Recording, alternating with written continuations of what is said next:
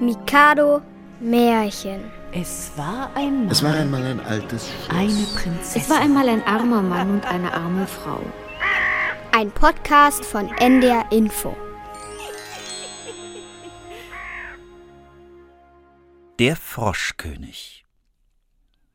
In den alten Zeiten, wo das Wünschen noch geholfen hat, lebte ein König, dessen Töchter waren alle schön. Aber die jüngste war so schön, dass sich die Sonne selber, die doch so vieles gesehen hat, darüber wunderte, so oft sie ihr ins Gesicht schien.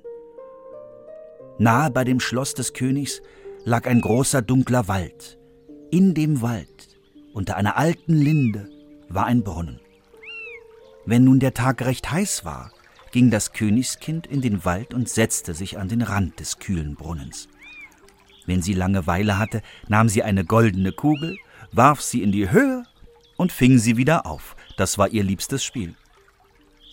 Nun trug es sich einmal zu, dass die goldene Kugel der Königstochter nicht in die Hand fiel, die sie ausgestreckt hatte, sondern auf die Erde schlug und ins Wasser hineinrollte. Die Königstochter folgte ihr mit den Augen nach, aber die Kugel verschwand, und der Brunnen war so tief, dass man keinen Grund sah. Da fing sie an zu weinen und weinte immer lauter und konnte sich gar nicht trösten. Als sie so klagte, rief ihr jemand zu Was hast du, Königstochter? Arg, du schreist ja, dass sich ein Stein erbarmen möchte. Arg. Sie sah sich um und erblickte einen Frosch, der seinen dicken, hässlichen Kopf aus dem Wasser streckte. Ah, du bist's, alter Wasserpatscher, sagte sie. Ich weine über meine goldene Kugel, die mir in den Brunnen hinabgefallen ist. Der Frosch antwortete Gib dich zufrieden, ich kann wohl Rat schaffen. Aber was gibst du mir, wenn ich deine Kugel wieder raufhole? Was du willst, lieber Frosch, sagte sie. Meine Kleider, meine Perlen und Edelsteine, dazu die goldene Krone, die ich trage. Ach, deine Kleider, deine Perlen und Edelsteine und deine goldene Krone, die mag ich nicht. Aber wenn du mich lieb haben willst, und ich soll dein Geselle und Spielkamerad sein, an deinem Tischlein neben dir sitzen, von deinem goldenen Tellerchen essen, aus deinem Becherlein trinken und in deinem Bettlein schlafen. Wenn du mir das versprichst, so will ich dir die goldene Kugel wieder aus dem Brunnen heraufholen. Ach ja, sagte sie, ich verspreche dir alles, wenn du mir nur die Kugel wiederbringst. Sie dachte aber, was der einfältige Frosch schwätzt. Der sitzt im Wasser bei seinesgleichen und quakt. Der kann keines Menschen Geselle sein. Als der Frosch die Zusage erhalten hatte, tauchte er unter, sank hinab, und nach einem Weilchen kam er wieder herauf, hatte die Kugel im Maul und warf sie ins Gras. Die Königstochter war voller Freude, als sie ihr schönes Spielzeug wieder erblickte, hob es auf und rannte damit fort. Warte! Rief der Frosch. Warte! Nimm mich mit! Ich kann nicht so laufen wie du! Arg. Aber was half ihm, dass er ihr sein Quack! So laut nachschrie, wie er konnte? Sie hörte nicht darauf, eilte nach Hause und hatte den armen Frosch bald vergessen der wieder in den tiefen Brunnen hinabsteigen musste.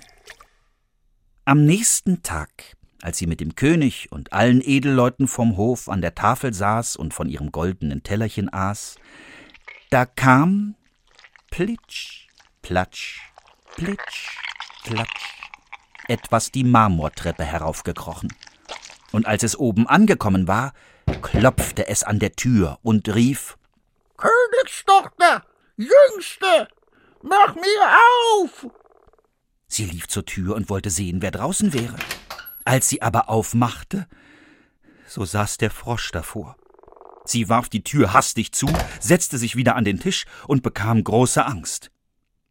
Der König sah, dass ihr das Herz gewaltig klopfte und sprach Was fürchtest du dich? Steht etwa ein Riese vor der Tür? und will dich holen.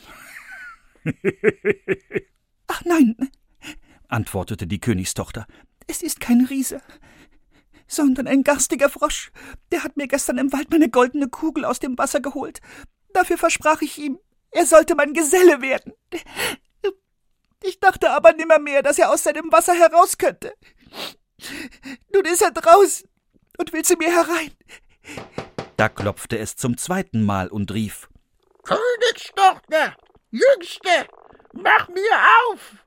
Weißt du nicht, was du gestern zu mir gesagt hast bei dem kühlen Brunnenwasser? Tag, Königstochter, Jüngste, mach mir auf! Da sagte der König Hast du's versprochen, musst du's auch halten. Mach ihm auf. Sie ging und öffnete die Tür. Da hüpfte der Frosch herein. Er folgte ihr auf dem Fuß nach, bis zu ihrem Stuhl. Da saß er und rief Heb mich herauf zu dir. Sie wollte nicht, bis der König es befahl. Als der Frosch auf den Stuhl gekommen war, sprach er Rock, nun schieb mir dein goldenes Tellerlein näher, damit wir zusammen essen. Rock. Das tat sie auch, aber man sah wohl, dass sie es nicht gerne tat. Der Frosch ließ sich's gut schmecken, ihr aber blieb fast jeder Bissen im Hals stecken. Schließlich sprach er Nun hab ich mich satt gegessen und bin müde.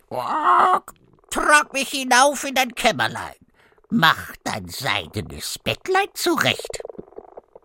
Da wollen wir uns schlafen legen. Da fing die Königstochter an zu weinen und fürchtete sich vor dem kalten Frosch, den sie nicht anzurühren wagte und der nun in ihrem schönen, sauberen Bett schlafen sollte. Der König aber blickte sie zornig an und sprach Was du versprochen hast, sollst du auch halten. Und der Frosch ist dein Geselle. Es half nichts. Sie mochte wollen oder nicht, sie musste den Frosch mitnehmen. Da packte sie ihn ganz bitterböse mit zwei Fingern und trug ihn hinauf. Sie legte sich ins Bett. Rock, heb mich hinauf, sagte der Frosch. Die Königstochter aber, statt ihn hineinzuheben, warf ihn aus allen Kräften an die Wand und sprach Nun wirst du Ruhe haben, du garstiger Frosch. Was aber herunterfiel, war kein toter Frosch, sondern ein lebendiger junger Königssohn mit schönen und freundlichen Augen. Der war nun ihr Geselle und mit ihres Vaters Erlaubnis auch ihr Bräutigam. Da schliefen sie vergnügt zusammen ein.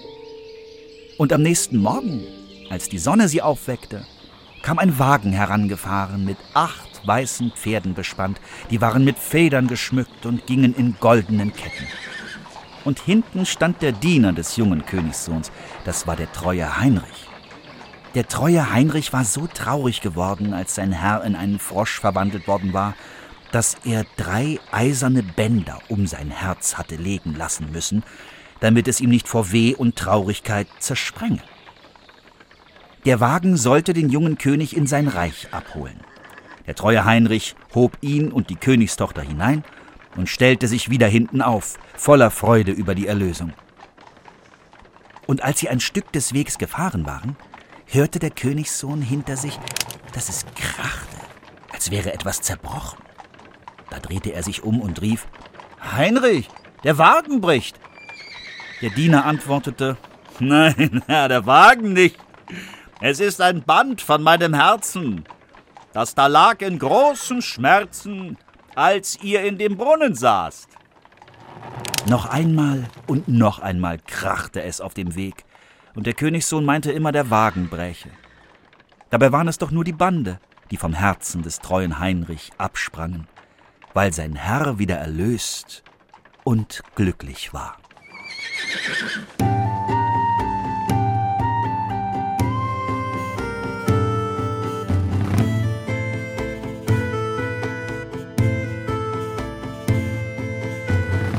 Das war der Froschkönig in der Reihe Mikado Märchen.